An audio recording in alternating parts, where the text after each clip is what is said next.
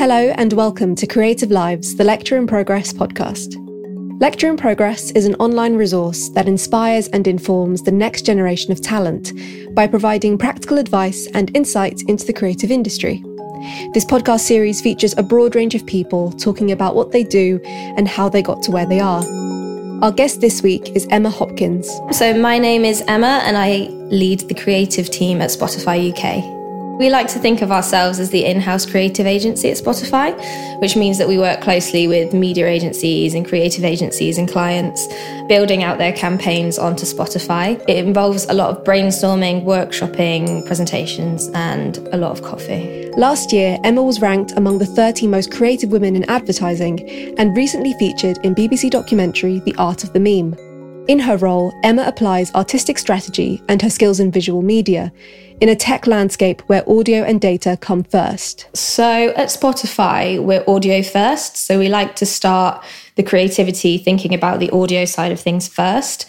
Um, and then design probably falls second to that, which is obviously a struggle because when you've come from a visual background, you suddenly have to switch to how you think about how things sound rather than how they look. And I think it's probably a bit more restrictive than other platforms. I think that probably excites me a little bit.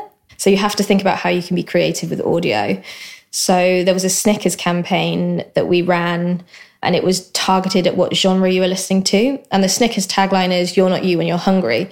So we could analyze what you usually listen to. So, say you typically listen to rock every day. If you dipped out of that listening and like suddenly started listening to grime, that you'd get served the ad saying You're not you when you're hungry and it was just targeted at like when you dipped out of your usual listening. We also like to lead with data as well. So we have billions of data points at Spotify. So that's whether someone's like typing things in in the search bar or how many playlists are made. Like last year on Mother's Day, there was a spike of 400% in streams of Mama by the Spice Girls. So it's things like that. It's like smile data, you know, things that make you smile. But we like to think about like how that can impact the output as well. Before making the leap into the world of big tech companies, Emma previously held internships and junior positions with creative agencies. It was the emphasis on thinking and strategizing that drew her to these over traditional design roles. I felt that my brain needed to be used more. I was very confident in the output and all of the visuals, and then I just wanted to challenge myself to do the strategy behind it. Emma describes her CV as particularly millennial, referring to her former roles at Snapchat and Twitter, where she worked as an emoji specialist, creating custom emojis for trending hashtags.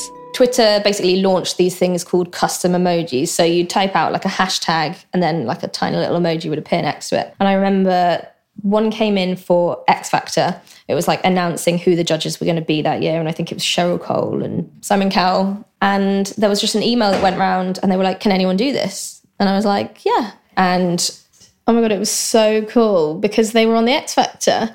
So on one of like the X Factor skits on ITV, you just had these little emojis pop up, and I was like, oh, I did those. and I think people think that those kind of like tech companies might not be a naturally creative environment, but they are.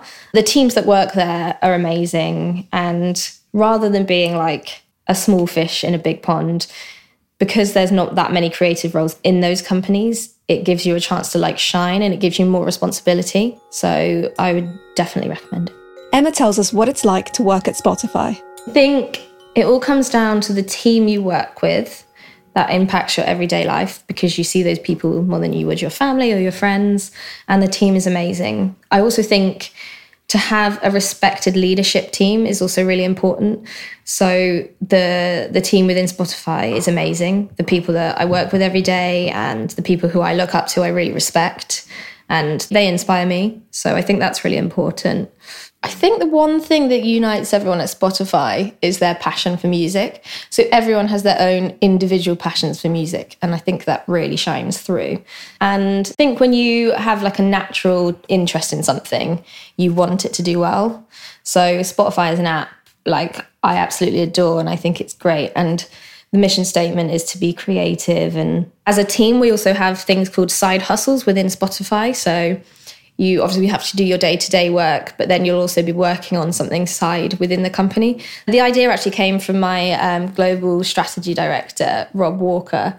And he just came up with the idea to give us all side hustles to keep you interested and to keep your job fresh. And I think I think we'd all displayed sort of passions because there's other things like if you wanted to work on the sort of more music team side of things or working on sort of websites and digital experiences as well or data creativity so one of my projects to work on at the moment is podcasts and how we can sort of like get those sponsorable and yeah just liaising with the podcast team which wouldn't be technically part of my job but it's like a side hustle Finally, Emma shares her tips on applying for strategy based design jobs and creative roles more generally. I think people discredit themselves a lot. People are sort of overshadowed by the word creativity. I've worked with salespeople that have amazing ideas um, and they would never call themselves a creative. If you just end up doing the strategy, so say you work in a design department or you're a designer and you don't necessarily get a say on the strategy, just go and sit with the strategy teams, go and ask them questions, go and give them your input. I mean, they're always nice people and they're always going to be thankful for like additional ideas. And then just learn, just learn off of other people, just go and sit with them, and then you'll see if you like it or not. And I think when I've thought about applying to these companies, I always think, how are other people going to apply? So usually that's like a PDF of a CV and then like a PDF of a portfolio or something. So if you can think about the recipient and what they're getting and what they're seeing, just think about how you can make that stand out, whether that's like sending something in the post or turning up at the office. Like just do something that will make you stand out so that they can kind of like point and go, oh, the one that did this. There was one time when I created this box and it was for a studio called Taxi Studio in Bristol and their logo was a badger and their slogan was that they were fearlessly creative so i created i illustrated a badger character of every single member of staff and made it into bunting and i put it in like a wooden box with their logo and i sent it to them. And just goes back to that thing about what makes you stand out. So they were like oh you're the one that did all the badges. I've applied for loads of roles that i haven't gotten but you, you just have to keep going. I think it's good to be resilient, especially in the creative industry, and you just have to just pick yourself up, keep going. This episode of Creative Lives was brought to you by Lecture in Progress. It was presented by me, Marianne Hanoun, and the guest was Emma Hopkins, interviewed by Indy Davis. The editor was Ivor Manley. Lecture in Progress is made possible with the support of a number of brand partners. They include GF Smith, Google, Sky Creative Agency, Heffler & Co., Colophon Foundry, and the Paul Smith Foundation. For more information, check out lectureinprogress.com, and you can also find us on Instagram and Twitter. We love to hear from you, so please do get in touch with any career related questions or topics that you'd like to hear more about by emailing hello at lectureinprogress.com.